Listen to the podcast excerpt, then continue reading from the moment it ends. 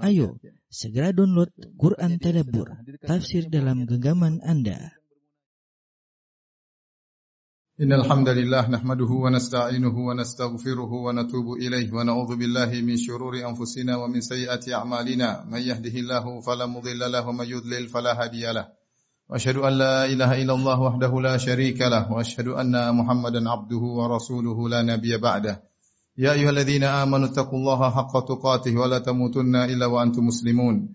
فإن أصدق الحديث كتاب الله وخير الهدى هدى محمد صلى الله عليه وسلم وشر الأمور محدثاتها وكل محدثة بدعة وكل بدعة ضلالة وكل ضلالة في النار. معاشر المسلمين أوصيكم ونفسي بتقوى الله فقد فاز المتقون. Sungguhnya di antara marhalah kondisi atau masa yang diperhatikan oleh syariat adalah marhalah masa muda. Oleh karenanya syariat memberikan perhatian khusus tentang marhalah ini, tahapan masa muda. Sampai-sampai Nabi SAW bersabda dalam hadisnya sab'atun yudhilluhumullah fi yaumin la dhilla illa dhilluh. Tujuh golongan yang Allah akan naungi pada hari kiamat kelak yang di mana pada hari tersebut tidak ada naungan kecuali naungan Allah yaitu ketika di padang mahsyar di mana matahari didekatkan di atas muka bumi dengan jarak satu mil. Ada tujuh golongan yang istimewa yang bahagia yang Allah naungi mereka sementara manusia semua dalam kondisi kewalahan berdesak berdesak-desakan sampai sebagian ulama mengatakan mereka tidak punya tempat untuk berdiri kecuali tempat berpijak mereka saja berdempet-dempetan dengan yang lainnya, keringat bercucuran, panas. Namun ada tujuh golongan yang dinaungi oleh Allah Subhanahu wa taala sehingga mereka merasa teduh pada hari yang sangat panas tersebut. Di antara tujuh golongan tersebut kata Nabi sallallahu alaihi wasallam syabun nasha'a fi ibadatillah. Anak muda yang tumbuh dalam ketaatan kepada Allah Subhanahu wa taala. Inilah anak muda yang spesial yang kebanyakan anak-anak muda menghabiskan masa mereka untuk bersenang-senang, untuk bergembira, ya, untuk melakukan apa yang mereka inginkan, melampiaskan syahwat mereka. Tetapi anak muda ini menghabiskan masa mudanya untuk bertakwa kepada Allah Subhanahu wa taala. Syabun nasya'a fi ibadatillah. Karenanya dalam satu hadis yang sanatnya ada sedikit kelemahan dalam riwayat Al Imam Ahmad Nabi SAW bersabda, Inna Allah Azza wa Jalla la ya'jabu minasyabi laisa lahu sabwah. Sungguh Allah kagum kepada pemuda yang tidak memiliki kenakalan. Ya. Tidak memiliki penyimpangan. Kenapa? Karena pemuda ini lain daripada yang biasanya. Ketahuilah rahimakumullah para jamaah yang dirahmati oleh Allah Subhanahu wa taala. Begitu spesialnya masa muda sehingga pada hari kiamat kelak dia akan ditanya secara khusus oleh Allah Subhanahu wa taala. Nabi sallallahu alaihi wasallam bersabda, "Lan tazula qadama 'abdin hatta yus'ala an arba." Sungguhnya kedua kaki seorang hamba tidak akan bergeser sampai ditanya tentang empat perkara. An umrihi fi ma'afna, tentang umurnya ke mana dia habiskan. Kemudian kata Nabi sallallahu alaihi wasallam, an syababihi fi ma'ablah, tentang masa mudanya ke mana dia habiskan wa an'am wa an malihi fima uh, min aina iktasabu fima anfaqah. Dan tentang hartanya dari mana dia dapatkan ke mana dia habiskan. Wa an ilmihi dan ditanya tentang ilmunya. Mimma amila bihi apa yang dia amalkan dari ilmunya. Perhatikan Nabi SAW mengatakan seorang akan ditanya tentang umurnya ke mana dia habiskan. Setelah itu Nabi mengkhususkan wa an syababihi fima ablah. Dan masa mudanya ke mana dia habiskan. Padahal kita tahu masa muda adalah bagian daripada umur tetapi masa tersebut masa yang spesial yang akan ditanya secara khusus oleh Allah Subhanahu wa taala. Kenapa demikian? Karena masa muda adalah masa di mana seorang mencapai kekuatan yang terbaik. Di puncak-puncak kekuatannya, di puncak-puncak gesitnya. Allah Subhanahu wa taala berfirman, "Allahul ladzi khalaqakum min dha'fin, thumma ja'ala min dha'fin qu min ba'di dha'fin quwwah, thumma ja'ala min ba'di quwwatin dha'fan wa shaybah." Allah yang telah menciptakan kalian dari kelemahan, dari air mani, ya. dari kelemahan. Thumma ja'ala min ba'di dha'fin quwwah. Setelah itu Allah menjadikan setelah kelemahan kalian menjadi kekuatan, yaitu mulai berkembanglah seseorang dari masa kecilnya terus sampai di masa mudanya sampai pada puncak masa mudanya. Setelah itu thumma ja'ala min ba'di quwwatin dha'fan wa syaibah. Kemudian Allah lemahkan kembali. Ya, setelah di puncak masa muda kemudian mulai melemah dia dan kemudian menjadi berubahlah dirinya. Oleh karenanya masa muda adalah masa yang paling ya uh, seorang dalam kondisi giat-giatnya. Kemudian masa muda adalah masa yang sangat panjang. Sebagian ulama mengatakan masa muda yaitu dari sejak seorang balik itu sekitar umur 14 15 tahun sampai 40 tahun. Ini pendapat pertama ya sekitar 25 tahun. Ada yang mengatakan bahwasanya masa muda dimulai dari balik sekitar 15 tahun sampai umur 50 tahun. Itulah masa masa muda. Puncak mudanya tatkala mungkin umur 40. Setelah 50 tahun baru kemudian mencapai masa masa tua, marhalah asyaikhukhah. Intinya masa muda memiliki waktu yang yang panjang. Seorang bisa melakukan apa yang dia lakukan. Jika dia gunakan waktunya untuk bertakwa kepada Allah, maka dia akan mendapatkan ganjaran yang luar biasa di akhirat kelak. Ma'asyiral muslimin. Sungguh menyedihkan ketika kita melihat di zaman sekarang anak-anak muda terombang-ambing dalam ketidakpastian, terombang-ambing dalam kemaksiatan, berhura-hura, ya. tenggelam dalam ya, kegelapan, jauh dari bimbingan Islam. Syaitan menjadikan mereka menjadi target utama anak-anak muda.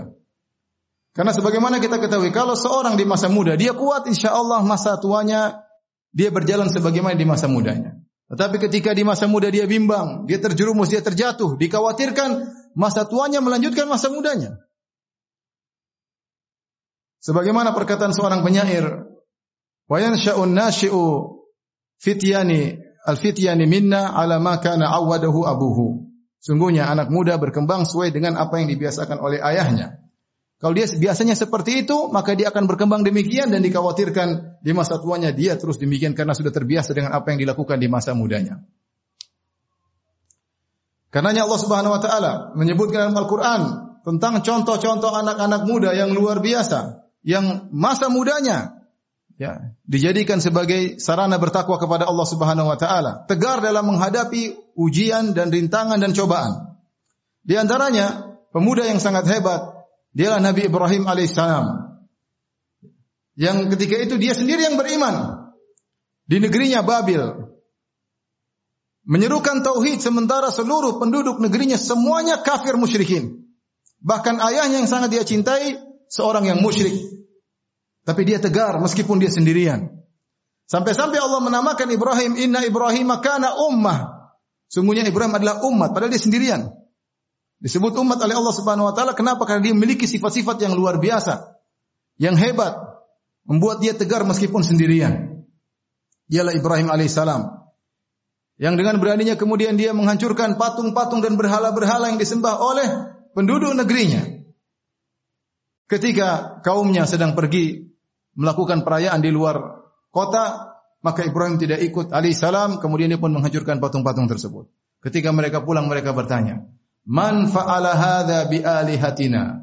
Innahu laminal zalimin." Siapa yang berani-berani melakukan hal ini dengan Tuhan-Tuhan kita? Sungguhnya dia adalah orang yang zalim. Mereka berkata, "Qalu sami'na fatan yadhkuruhum yuqalu lahu Ibrahim." Kata mereka, kami dengar ada seorang pemuda yang menjelek-jelekan Tuhan kita namanya Ibrahim. Subhanallah. Sami'na fatan, seorang pemuda. Entah Ibrahim umurnya mungkin masih belasan tahun atau 20 tahun. Tapi di masa mudanya dia bergerak karena Allah Subhanahu wa taala, dia berbicara karena Allah Subhanahu wa taala, dia bertindak karena Allah Subhanahu wa taala. Allah jadikan dia contoh bagi kita seluruhnya. Bahkan Allah merintahkan Nabi Muhammad SAW untuk mengikuti agama Ibrahim. Fattabi' millata Ibrahim hanifa. Wahai Muhammad ikutlah agama Ibrahim yang lurus. Di antara anak muda yang Allah sebutkan kisahnya dalam Al-Quran adalah Yusuf alaihissalam. Yang Allah abadikan bagaimana seorang pemuda yang tegar digoda dengan godaan yang luar biasa. Yang tidak seorang pun dari kita mampu untuk menghadapi godaan tersebut digoda oleh seorang wanita sangat cantik yang disebut dengan Zulekha. Yang disebut dia adalah lambang kecantikan di zamannya, Zulekha. Dan wanita ini menjebak Yusuf dalam tempat yang tertutup, tidak ada yang melihat mereka, pintu terkunci. Sementara dia telah merias dirinya sehingga kecantikan di atas kecantikan, dan dia pula yang merayu. Dia yang memaksa, dia yang merayu. Ya. Kemudian sudah tergerak syahwatnya, walaqad hammat bih. Sang wanita sudah tergerak syahwatnya dengan begitu bergejolak, wa hamma biha Yusuf pun sudah mulai tergerak. Tetapi dialah pemuda yang dengan ketakwaannya kepada Allah Subhanahu wa taala, maka dia pun selamat dari godaan yang sangat berat tersebut, maka dia pun kabur meninggalkan Zulaikha. Ketika Yusuf alaihissalam kabur, kemudian terjadi apa yang terjadi, maka akhirnya berita ini menjadi buah bibir di kalangan ibu-ibu di kota Mesir. Allah Subhanahu wa taala berfirman, "Wa qala niswatun fil madinati imra'atul aziz turawidu fataha an nafsi." Berkata para wanita di kota Mesir, ya. Sungguhnya istri dari sang menteri yaitu Zulaikha turawidu fataha, dia telah merayu pemudanya pemuda. Yusuf masih masih muda. Qad syaghafaha hubba, sungguh dia telah mencintai sang pemuda tersebut dengan kecintaan yang sangat dalam. Di sini Allah menyebutkan Nabi Yusuf alaihissalam dengan fataha, yaitu seorang pemuda. Yang Allah contohkan diberi ujian yang sangat hebat. Yang kita tahu kita di anak-anak muda di zaman sekarang diuji dengan ujian yang sangat jauh dari ujian tersebut. Tapi mereka tidak bisa menghadapi ujian tersebut. Lihat bagaimana Nabi Yusuf alaihissalam diuji dengan ujian yang sangat luar biasa. Sampai Allah abadikan dalam Al-Quran sebagai contoh bagi anak-anak muda zaman sekarang. Sudah ada seorang yang pernah diuji lebih hebat daripada kita. Namun dia diselamatkan oleh Allah subhanahu wa ta'ala dengan ketakwaannya dan keikhlasannya. Di antara anak-anak muda yang Allah sebutkan dalam Al-Quran adalah para pemuda Ashabul Kahfi. Yang mereka tujuh orang mereka sendiri yang beriman kepada Allah Subhanahu wa taala, sementara penduduk negerinya semuanya musyrik kepada Allah Subhanahu wa taala. Semua kufur kepada Allah Subhanahu wa taala. Kemudian mereka ditangkap dan mereka berbicara di hadapan sang raja, berdakwah, "Rabbuna Rabbus samawati wal ardi, lan nad'u min dunihi ilaha." Tuhan kami adalah pencipta langit dan bumi. Kami tidak akan berdoa kepada selain Allah Subhanahu wa taala. Maka mereka diancam. Akhirnya mereka pun kabur lari ke sebuah goa. Ya. Kemudian Allah memberikan karomah kepada mereka. Mereka tidur selama 309 tahun. Allah selamatkan mereka. Tapi Allah mengatakan apa? Innahum fityatun amanu bi rabbihim wazidnahum huda. Mereka adalah para pemuda amanu bi rabbihim yang mereka beriman kepada Rabb mereka. Ya. Wazidnahum huda dan kami tambahkan hidayah kepada mereka. Aqulu qawli hadza astaghfirullah li wa lakum wa lisa'il muslimin min kulli dhanbin wa khati'ah fastaghfiru innahu huwal ghafurur rahim. Alhamdulillah ala ihsani wa syukru lahu ala tawfiqihi wa imtinani wa asyhadu an la ilaha illallah wahdahu la syarika lahu ta'ziman li sya'nihi wa asyhadu anna Muhammadan abduhu wa rasuluhu da'ila ridwani. Allahumma salli alaihi wa ala alihi wa ashabihi wa ikhwani. Ma'asyiral muslimin. Masa muda adalah masa yang emas, masa spesial Karenanya Nabi SAW beri perhatian terhadap masa ini secara khusus. Dan Allah mentakdirkan ternyata orang-orang yang beriman kepada Nabi rata-rata anak muda. Anak muda yang akhirnya membuat gebrakan menebarkan cahaya Islam sampai ke alam semesta ini. Siapa yang mengikuti Nabi di kota Mekah? Rata-rata anak muda. Rata-rata anak muda. Oleh kerana ketika Imam Ibnu Katsir rahimahullah dalam tafsirnya menafsirkan innahum fityatun ketika dia menafsirkan tentang kisah Ashabul Kahfi Allah mengatakan mereka anak-anak muda. Maka Ibn Kathir mengatakan demikianlah orang-orang yang beriman kepada Nabi SAW rata-rata anak-anak muda. Abu Bakar lebih muda daripada Nabi SAW. Uthman mungkin umurnya masih 30-an. Belum lagi misalnya Zubair bin Awam mungkin masih 20 atau berapa ya. Ali bin Abi Talib 10 tahun. Masih anak muda ya. Musa bin Umair anak muda. Yang tua-tua rata-rata mengikuti Abu Jahal dan Abu Lahab. Kemudian ketika Nabi pergi ke kota Madinah. Ya. Siapa yang beriman kepada Nabi? Rata-rata anak muda. Anak-anak muda. Sa'ad bin Mu'adh, pimpinan suku Al-Aus. Meninggal usianya sekitar umur 36 atau 37. Ya. Dialah yang luar biasa yang sampai kata Allah Subhanahu wa taala ihtaz kata Nabi sallallahu alaihi wasallam ihtazza arsyur rahman bi mauti Sa'ad. Sungguhnya arsy Allah bergetar dengan wafatnya Sa'ad bin Mu'adh. Demikian juga ya Sa'ad bin Ubadah pimpinan suku Al-Khazraj, anak muda. Mereka lah yang kemudian bergerak bersama Nabi sallallahu alaihi wasallam kemudian membuat perubahan di alam semesta. Menemani Nabi sallallahu alaihi wasallam. Karenanya ini adalah perhatian bagi kita semua para orang tua. Ingatlah kita punya anak-anak dan semuanya adalah tanggung jawab kita. Allah menyuruh kita untuk memperhatikan mereka, menyuruh mereka kepada kebaikan, tanggung jawab yang akan Allah tanya pada hari kiamat kelak. Amanah. Allah Subhanahu wa taala berfirman, "Ya ayyuhalladzina amanu qu anfusakum wa ahlikum nara." Wahai orang-orang yang beriman, jagalah diri kalian dan keluarga kalian dari neraka jahanam. Allah tidak mengatakan jaga diri kalian, titik, tidak. Ada kelanjutannya, jangan egois. Ku anfusakum, jagalah diri kalian wa ahlikum, istri kalian dan anak-anak kalian dari neraka jahanam. Wa'mur ahlaka bis salati wastabir 'alaiha. Perintahkanlah keluargamu, istrimu, anak-anakmu untuk salat. Bersabarlah dalam salat, bersabar dalam memerintahkan mereka untuk salat. Jangan cuekin mereka, jangan tinggalkan mereka. Jangan ikuti seluruh keinginan mereka. Jangan kita katakan mereka sudah memiliki jati diri. Mereka tahu apa yang mereka lakukan. Ya ikhwan zaman sekarang tidak seperti zaman kita dahulu mungkin. Sekarang kerusakan di mana-mana. Segala ya kehancuran, kerusakan ada semua di internet. Kita waspada. Jangan sampai kita menyesal di kemudian hari.